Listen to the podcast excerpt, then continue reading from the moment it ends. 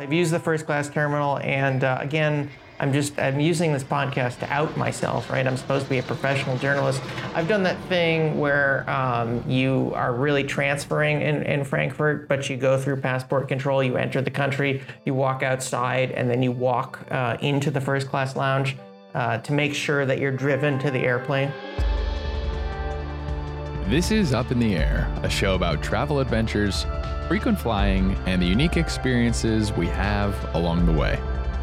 I'm Ian Agrimis, and in this episode, I spoke with Brian Summers about the power of airline loyalty programs, getting into the Lufthansa first class terminal, and how some airlines are being a bit dishonest in the wake of the pandemic.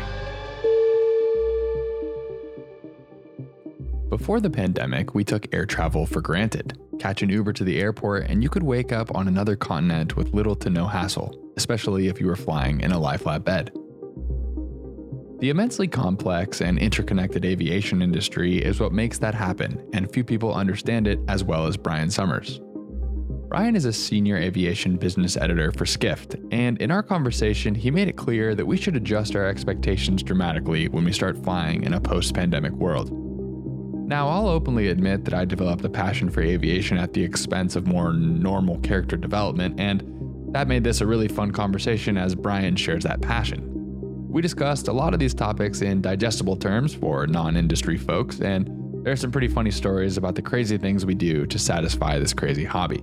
Just as a quick heads up, I had recorded this interview a few months back, and it sounds a little different than what you may be used to, so thanks for bearing with me. Anyways, speaking of this crazy hobby, I asked Brian if I should be worried that my airline miles would be liquidated in the event that one of these airlines went under. I had to go way back in history for this, but like the last time that well known US airlines went under was about 30 years ago with Pan Am and Eastern and points programs were not even as big of a deal then as they were now. Um, but I've learned, I did not know this because I was a very small child at the time, but I guess Eastern used OnePass as its frequent flyer program. And we all know what OnePass became. It became Continental OnePass, um, and then it became yeah, United Mileage Plus. And like, you know, there's this joke now that the mileage programs are almost more valuable than the airline. And so you could see a situation where you know the, the mileage program kind of continued even if the airline didn't. That's even just a worst case scenario. I mean, look, we, we we've seen this since Eastern and Pan Am. Uh, you know, airlines file for bankruptcy; they're in bad shape. Uh, but uh, they reconstitute themselves. They keep flying, and nobody touches the frequent flyer program. It happened with American, it happened with United. All these airlines filed for bankruptcy the program is valuable and the program keeps going and the airline keeps going after it you know uh, erases its debts its debts and, and whatnot. So you know, we, we just haven't seen an airline completely go kaput in the united states for a very long time. Not sure it's going to happen here um, but uh, it's uh, it's not my job to uh, predict the future. Of course you know in other countries it's, it's a little bit different right? A european airlines files for insolvency and it just goes away. Uh, i'm not sure that i would invest in any uh, Alitalia uh, currency right now. Uh, I don't know what those are called, but probably not the best place to get miles. Aren't they called like Air Miglia miles or something like that? I really hope I didn't just totally make that up, but I feel like that's what it's called. yeah. I mean, it's obviously such a bizarre time for them because, and particularly for rewards programs, because they're totally based on loyalty and and actually flying. I mean, the, the value proposition lies in being able to use the points, which I'm sure nobody's doing. You don't want to use the points on a bottle of champagne for your wife? I've always said, you know, you could redeem 300,000 points for some round trip premium cabin experience, or you could do what most people think is their best option, which is like buy a vacuum that's like obviously the option I try to steer people away from when they when they're asking me uh, what they should use their miles on. Yeah, I think the points and miles game is going to change a lot. I'm not smart enough to know exactly how, uh, but the 2015 to 2019 period that we all sort of really enjoyed, I think it's over. You're pretty bullish on, or bearish rather, on uh, the value of these programs. So I don't know if I'm bearish. Uh, I mean, th- th- there's an argument out there that the miles will will be worth more. Um, that you know the, these credit card companies uh, for the transfer programs, the credit card companies pay the airlines per per mile that's transferred, and you hear that it's like 1.5 cents to 2 cents a mile. And so if you're a cash strapped airline, the first thing that you might do is have some giant Amex or Chase bonus program and get that card company to pay you for the miles that are coming in the door. Then, of course, you have a lot of empty seats, um, and you could offer pretty cheap miles tickets to consumers. So, as long as airlines are in bad shape, it's probably going to be a pretty good time uh, to be a hoarder and an owner of miles. What I'm not quite sure about is this ecosystem of uh, the points guy and all the blogs that we love to read, um, where they're paying these giant referral fees and stuff like that. And, and, credit cards themselves become such a giant business. I don't know what's going to happen, uh, but that seemed like a very uh, strong moment in time there that may have passed. I don't know. Interesting. Well, I certainly know from, I mean, my own conversations with people in that world that people are not signing up for new credit cards right now. So it's definitely, I mean, and obviously just the changes that the banks have made as far as trying to add value to people's cards in ways other than travel. While you've got people paying who are, you know, on the hook to pay $550 in an annual fee for basically premium travel perks, which you can't even get any, can't get any value out of. Right. But it, it's hard, right? So, some people never really realized why airlines were in such demand for these credit cards. I mean, even Apple, right, came out with a credit card. People love Apple. But the truth is that that credit card was not as popular as some of these air airline co-branded cards, much much less the, the Chase Sapphire Reserve. And there's just something sort of romantic about air travel, and people would dream about it, and they would be trying to get as many points as they co- they could in a way that people don't seem to want to do to, to save up for an iPad or, or, or something like that. And so, you know, yeah, like I like my DoorDash credits or my Uber Eats credits, but that doesn't replace dreaming of going to French Polynesia. Um, so I think these card companies are missing out right now. Yeah, that's a really good point. So, what have you been doing? Have your have you noticed your spending habits changing as far as which card you're using during this time?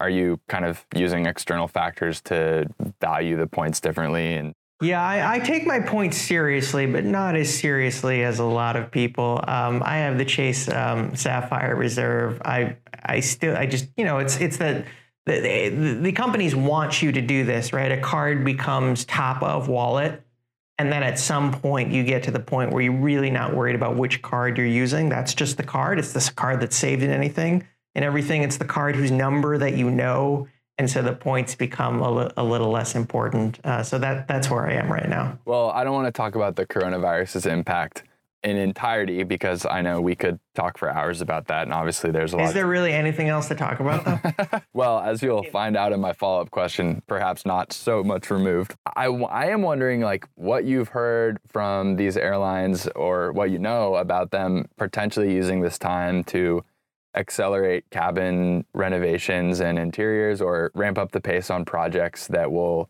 make the aviation industry look a little bit different to consumers when they do decide to come back.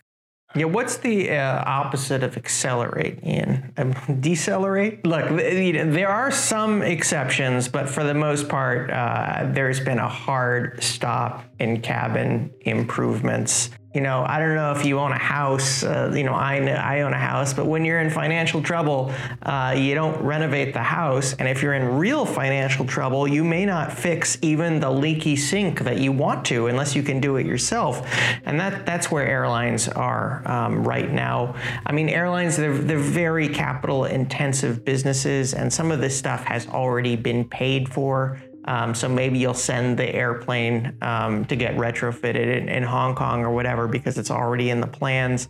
Uh, but there's very little new stuff happening. Uh, so I was just writing a story today where I noted that um, you know JetBlue has made a big deal of its cabin restyling program.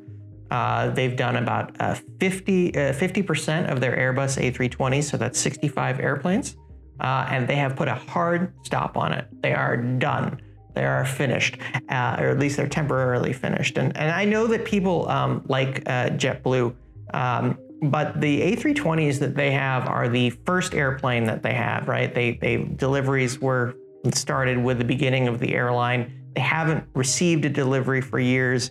These airplanes are like they're like stuck in time. You you step on them and they're like early 2000s, and they have those big boxy TVs. It's not a good looking airplane, um, and they've just decided it's it, it's not the time to do this. Um, you know, Delta did make a pretty big deal recently of the fact that um, uh, they are going on with, I think, improvements here in Los Angeles, where I live. They've been trying to win the Los Angeles market. They have these two terminals next to each other, and it's really hard to update a terminal in a place like Los Angeles when you're also trying to use it. So they have been able to accelerate that that uh, that program, but that's really the exception, um, not the rule. Sure. I mean, they spent quite a bit of money putting their new suites into the 777 fleet and then retired them all. Is that right? Yeah, that's right. But that's kind of the way Delta rolls. You know, they had spent a lot of money retrofitting their 747 fleet, uh, not to the Delta One suites, but to the, the last version. And they didn't keep them very long um, after that. They just kind of make uh, quick and, and decisive moves. But look, nobody thought COVID was going to happen. I mean, it just, you know, it's that, that proverbial black swan event. They were not planning for this. Switching gears a little bit, I, am assuming because I know that we're a little bit similar in this way, but I was wondering if you if you recall uh, the fir- the first time you flew like international first class, what the product was, how you how you redeemed for it. I guess I'm assuming you redeemed for it. What what the experience was like. Um, it was uh, December uh, 2003. Flew United Airlines from Chicago to Hong Kong, Hong Kong to Singapore. Um, had never been anywhere like long haul except for London and had flown coach. It was uh, that kind of older recliner seats. We were on the upper deck of a, of a 747. And, uh, my brother actually takes airplanes more seriously than I do. And even though he was younger at the time, he um, said that we had to sit on the upper deck. And I said, I'm flying from Chicago to Hong Kong to Singapore. Why would I want to fly on the upper deck? That's like a narrow body experience. I'm going to get claustrophobic up there. And what was this, 17 years ago? He always reminds me that I said that. Of course, you want to be um, on the upper deck. Uh, and it was it was a very special um, thing for me, and I, I, I am almost embarrassed to tell the story um, because I of course I, I, I care about airplanes, and uh, I was in I, I, I, I flew San Francisco, Hong Kong on United uh, in January, also on my way to Singapore. Uh, although United no longer flies to Hong Kong. Well, actually, they do fly Hong Kong, Singapore again, but at the time they weren't. And you know, you, you, this is special stuff for us. And you step off the United airplane in San Francisco and you go to the United Club that really hasn't been updated since then. And it's like, you're just like you have these wonderful memories of that experience, and it really started it all for me um, 17 years ago. And I, I just think it's it, it's super cool, and I know that long haul travel is going to come back, uh, but it, it, it's sad for me that we're in this kind of very short period where you look at United's long haul schedule, and there's like there's nothing there yeah, it's really bizarre. I mean, considering where we were at just a few months ago to just fall off a cliff like that. It's also so exciting as a traveler to have the options of flying directly to all sorts of places. And we're going to be faced with a lot more layovers in the future. Yeah, it's weird because so I started on this airline beat in 2013 and I thought it was the most amazing thing in the world from, the first moment. But I remember speaking to a lot of people at United and other airlines. And you remember all these airlines had gone on this global expansion binge like in the 90s and 2000s and they would they kept saying like oh Auckland, you know, we used to fly to Auckland. Oh Delhi, we used to fly to Delhi. It was all these like we used to. And by 2019 they had gotten back to everywhere that they had been plus a bunch of other like crazy places, like the idea of United Airlines airplane in Papeete, Tahiti, and in, in, in, in Cape Town and in Chengdu, and it's it's just all gone. And some of it will come back, and others of it may not come back for a very long time. What has happened with that Cape Town route? Because I know like United made such a big push about the fact that they were, I believe the first American airline to fly to Cape Town directly from the US? Yeah, it's a little hard um, to take these airlines seriously. They will publish these schedules or they'll send media a release that says, has a bunch of long haul flights and it'll say, um, you know, resumes October 27th, which is like when the IATA schedule starts um, for, for, for the next version. Uh, but really, nobody has any idea. Um, I'm sure that you can buy uh, Newark Cape Town now in next January or something, but whether it will fly is a completely different story. I heard that some airlines are just leaving flights on their schedule. I'm not necessarily accusing them of deceiving, intentionally deceiving customers, but it's a way for them to generate revenue if they say they're flying to X location in nine months and somebody buys a ticket, you know, that's money that they have Exactly. And then they, if you don't like it, they try to make sure that you take the travel credit and and and, and not the refund. I did write a story about that, and and, and frankly, I think that some airlines are, are, are being dishonest, not necessarily for flights next January, but you've had these airlines that took forever to publish a July schedule. So they were f- selling flights for next month up until last week that had no chance of happening. They were United was selling like nine or ten flights a day from Newark to Orlando. Everybody knew those flights uh, weren't coming back. But you know, airlines also say, look, we have these wonderful revenue management systems. They usually tell us exactly what demand is. So Allegiant said something like this. And they said that the revenue management systems don't work right now because we don't know what demand is. So this is kind of like an old school way to figure out what books.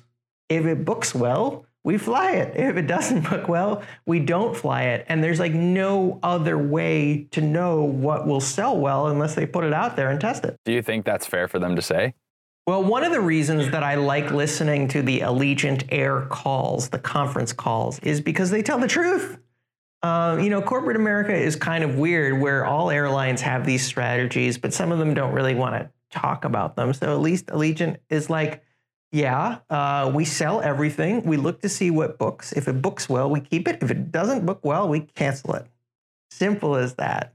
It's nice that they're being straightforward, I suppose. Which airlines or were you going to have status with this year? And obviously, many airlines have now extended that to next year. But where where did your allegiance lie before all this? Ian, I'm I'm I'm 37 years old. I have an irrational uh, love of travel. And last year, for the first time in my life, I got United 1K status because I made an unexpected trip to Asia on a very expensive ticket, uh, paid for for work at the very last minute. I was so excited. I should have known at the time, right, that if I finally made it after all these years, that something bad was going to happen. So yeah, I'm I'm United 1K. I've I've flown on it once it was nice. I got I got upgraded uh, both ways on a on a flight to Hawaii, and uh, like I can't imagine flying United again this year. Um, maybe next year, um, but uh, but we'll see. Uh, it it kind of reminds me of how irrational this game is. Right? Right? We were kind of discussing that before. We had a little issue at the beginning, but you were saying that the last flight that you took was to Singapore in February. I actually went to, to Singapore twice. I went to Singapore in uh, December um, when I got status, and then um, I went to Singapore again for work in uh, in January, and I, I used my uh, my global upgrades, which was nice. Uh, of course, I'm, I'm I'm always trying to do um, arbitrage with my flying, um, and so for the second trip to Singapore, uh, had to be done very very very cheaply, and at the at that point, um, Hong Kong was a great place to fly through because it wasn't dangerous. There was no COVID at the time, but you had all these television pictures of geopolitical unrest, including at the airport. But like, we're smart people, and after about a week of that, we realized that the Hong Kong authorities had clamped down on that, that it was going to be perfectly si- fine to transfer at the in in Hong Kong. I was able to do that, but those days are over. If you wanted to go to Hong Kong, like I think I saw this photo of this the other day. They basically have you. They bring you in they test you on arrival and they put you in what looks like a cargo holding area with desks placed 10 feet apart and they basically just wait for your test results to come back and if you're negative then you can leave if you're positive what happens then You gotta really want to fly a long haul right now. yeah i guess i mean that sounds terrible to me I mean, beyond people who sort of missed the repatriation window and have decided, like, I should have gone home to Hong Kong Uh, three months ago, I didn't. Now it's time. Like I can't imagine why you would would cross borders like that right now. With airlines doing this extension of status, you're 1K, so that comes with, like you said, global upgrades and such.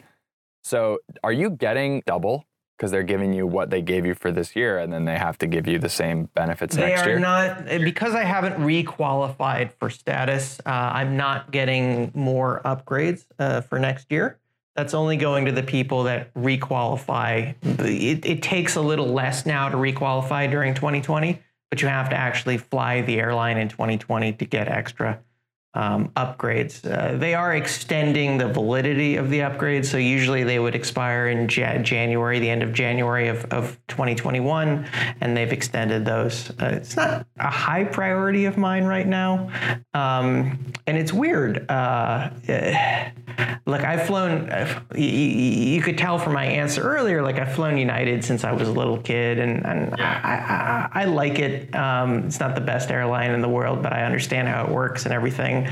But you know, COVID is going to change a lot of things, and uh, there's going to be sort of a, a change in, in in market share and things like that. And it's not clear to me what United's plan is here in Los Angeles.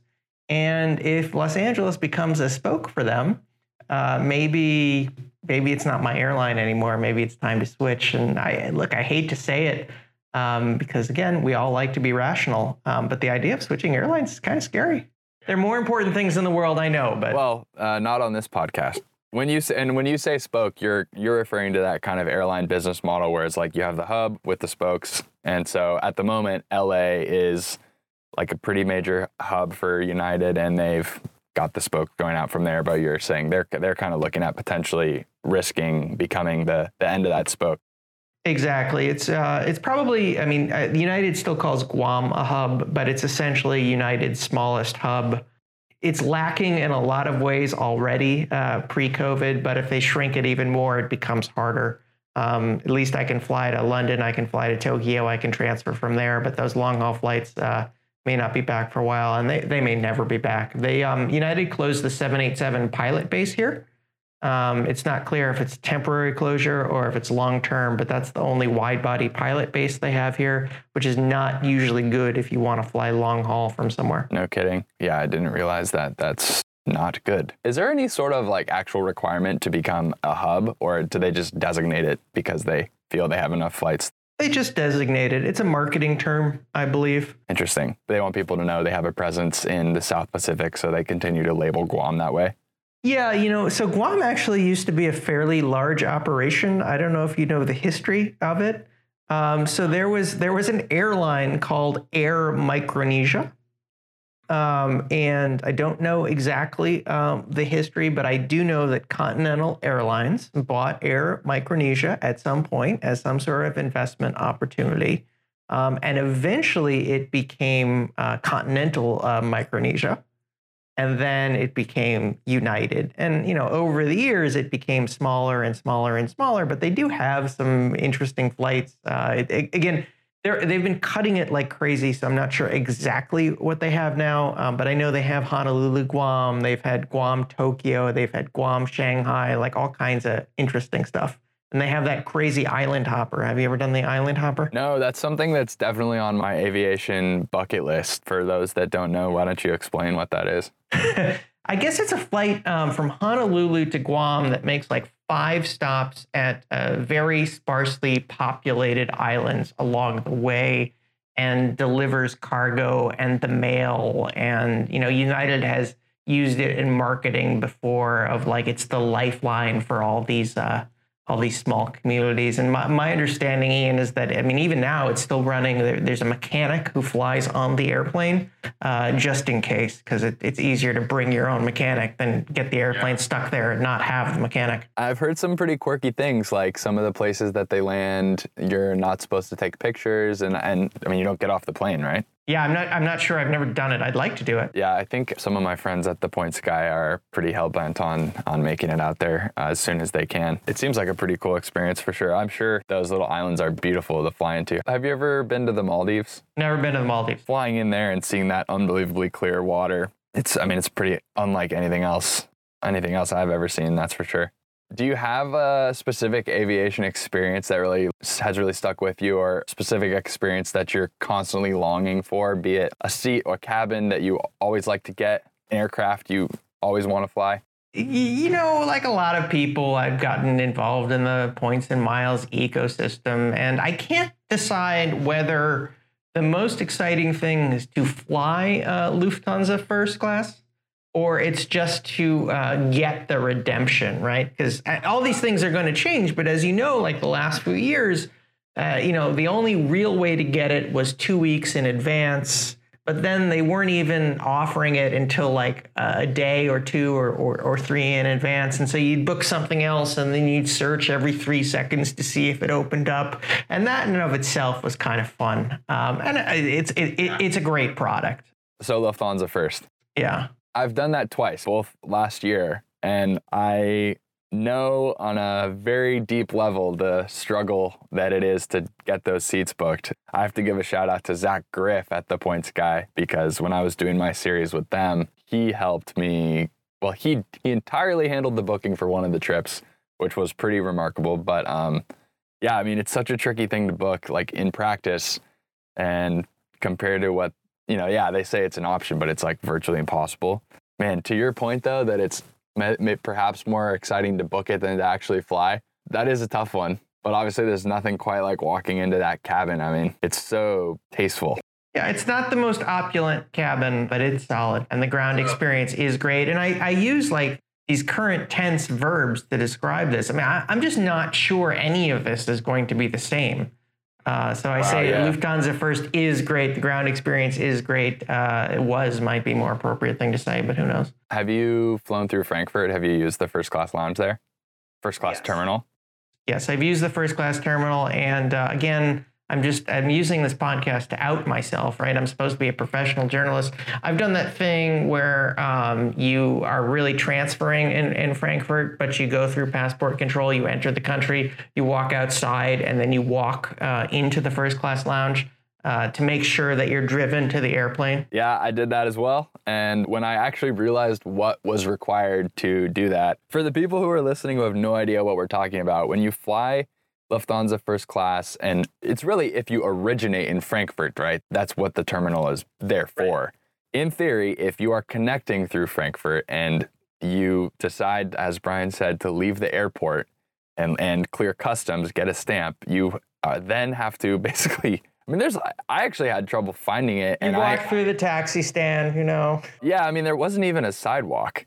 I mean, the juxtaposition between like what I was doing versus like the experience I was going to have was like so stark. I mean, I was like almost hit by a taxi. I went in through, I'm convinced it was a side door and I somehow found an elevator and then took it and just happened to like come out in the lobby. But basically, there's this incredible terminal there for first class passengers only. First class passenger security, they hold your hand when you go through it. And then obviously, they have like all the amazing food and amenities that you would imagine from a, something like that. But yeah, it's pretty goofy the the lengths at which we we being the crazy AvGeek community will go to uh, just have a taste of something like that.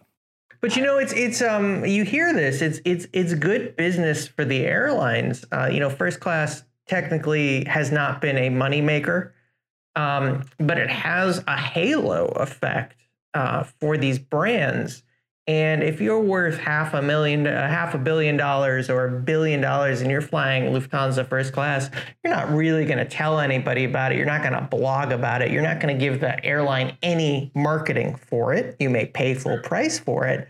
But the truth is, is people like you and me that put this stuff up, up on blogs, the beautiful pictures, the tweets, the Instagrams, and it gets people excited about flying business class, premium economy economy. Um, and so there is that that halo effect for these brands. Just being associated with the airline in general when they know right. that something like that, something so premium exists within it.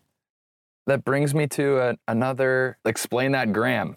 And the photo I've chosen of yours is actually a photo that you took of, of Lufthansa first class cabin mock up at PriestmanGoode, who make the cabins. So I was just hoping you could kind of elaborate on what was going on that day and how you got that photo and what it was like to be, I'm assuming, at their office. Yeah, you know, a, a few years ago, uh, I went to PriestmanGoode's headquarters in London to write a story. Um, just about aircraft interiors. And this is a company that airlines hire just to work on their brand. Um, so, travelers in the United States uh, may have noticed uh, what's been going on at United over the last, say, five years. Uh, they still essentially have the same branding um, as Continental Airlines. They haven't changed that much, but year by year, they push the globe just a little bit make it look kind of sharper, more modern. And that work is done by by PriestmanGoode. So they designed um, the color of the seats and the interiors and things like this, the, the sidewalls and the monuments of the airplane. And they've taken a lot of airlines, uh, South African, United, uh, uh, Lufthansa, and just kind of up their game design wise. Uh, and you think it wouldn't matter that much, uh, but I would say that it does. Again, I fly United a lot. Um, Continental clearly did not care about the interiors of their aircraft. You know, that the, you go on a lot of these 737s still flying, and it's just like they chose the, the cheapest option for the interiors, and nobody thought so much about design. And then you get on a new 777 300, and you can see that that some attempt was made. Uh, as, as, simple as those uh, the, the, those blue seats um, that are leather and I don't know that you would say they're sharp looking seats, but for an airline, yeah, they're not bad. I definitely see your point. PriestmanGoode doesn't make the seats, though. They don't make the seats, no. Um, in fact, uh, one of the earliest things that they did for United um, was uh, very quickly at the end of the Jeff Smisek era. He was the former CEO before Oscar Munoz. United had very quickly um, retrofitted the interior of its Airbus narrowbody fleet with one goal, and that goal was to add seats as quickly as possible. All airlines do that, it's no big deal. But the PriestmanGoode people were telling me that look, they chose like the ugliest gray seats. And like there was just no point for that. The seat covers are not expensive. And so one of the first things they did was just recover the seats. And the airplane immediately looked better, nothing else.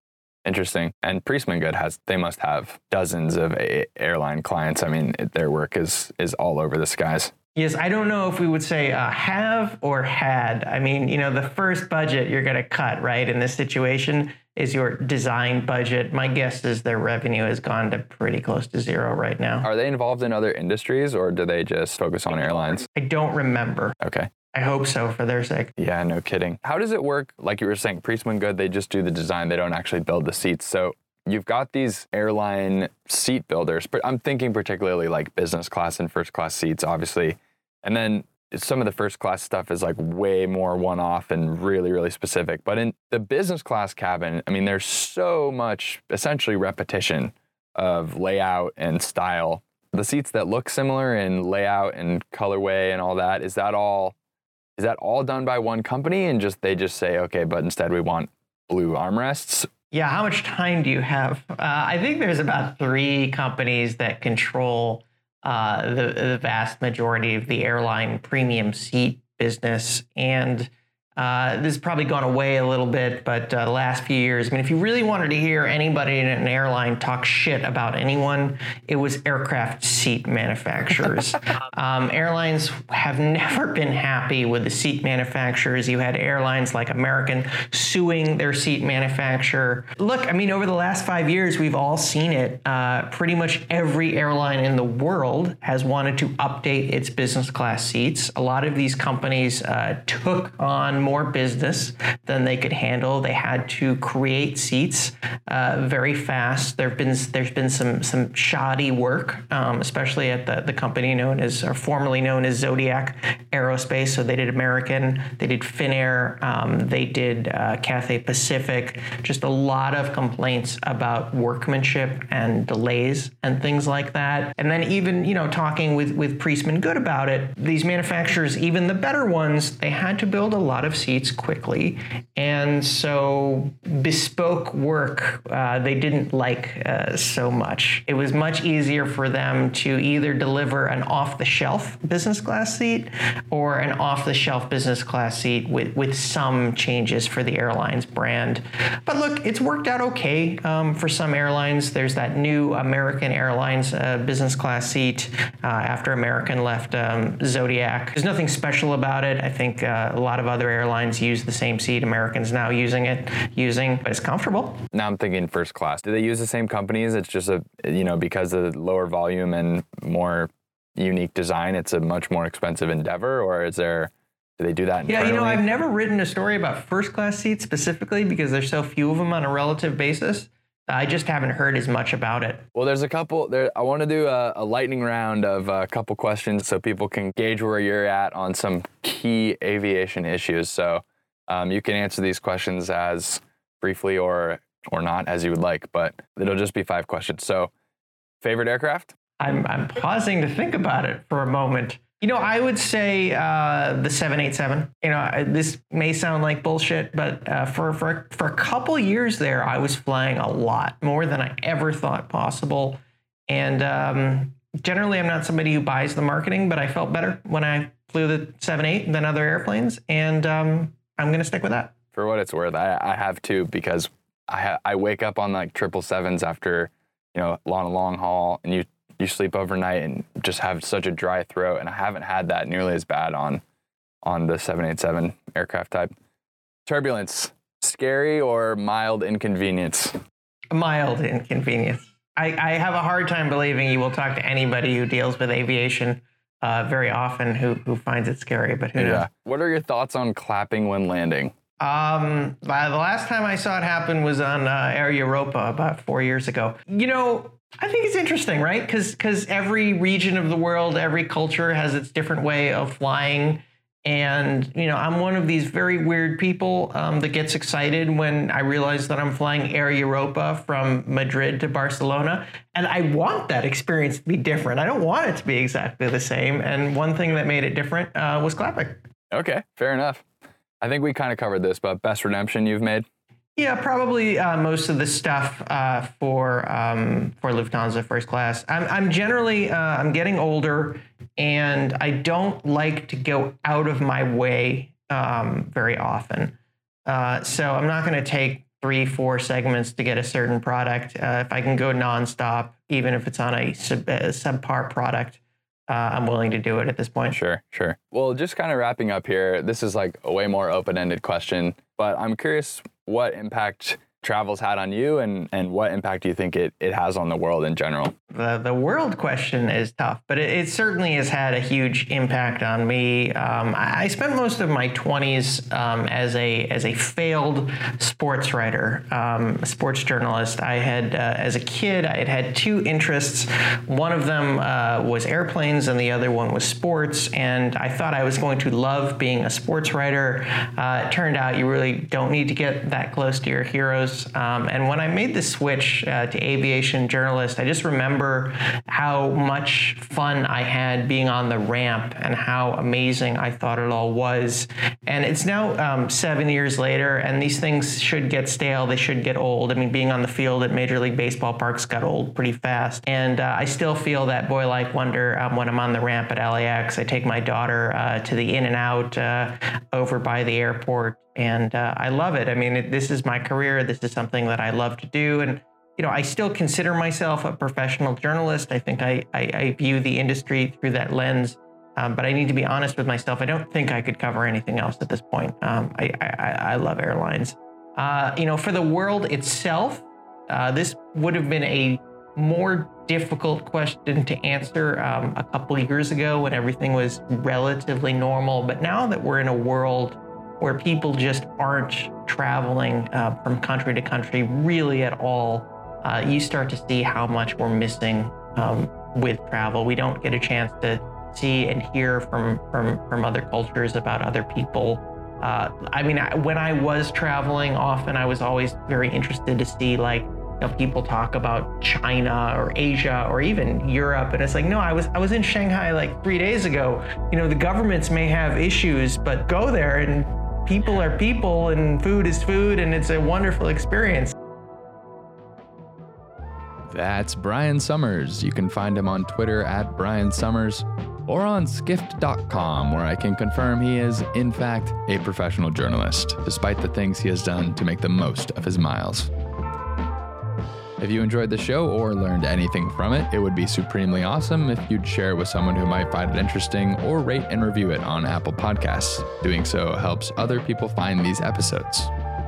As always, feel free to reach out on social with any questions or comments. Once again, I'm your host, Ian Agrimis, wishing you smooth travels. Peace.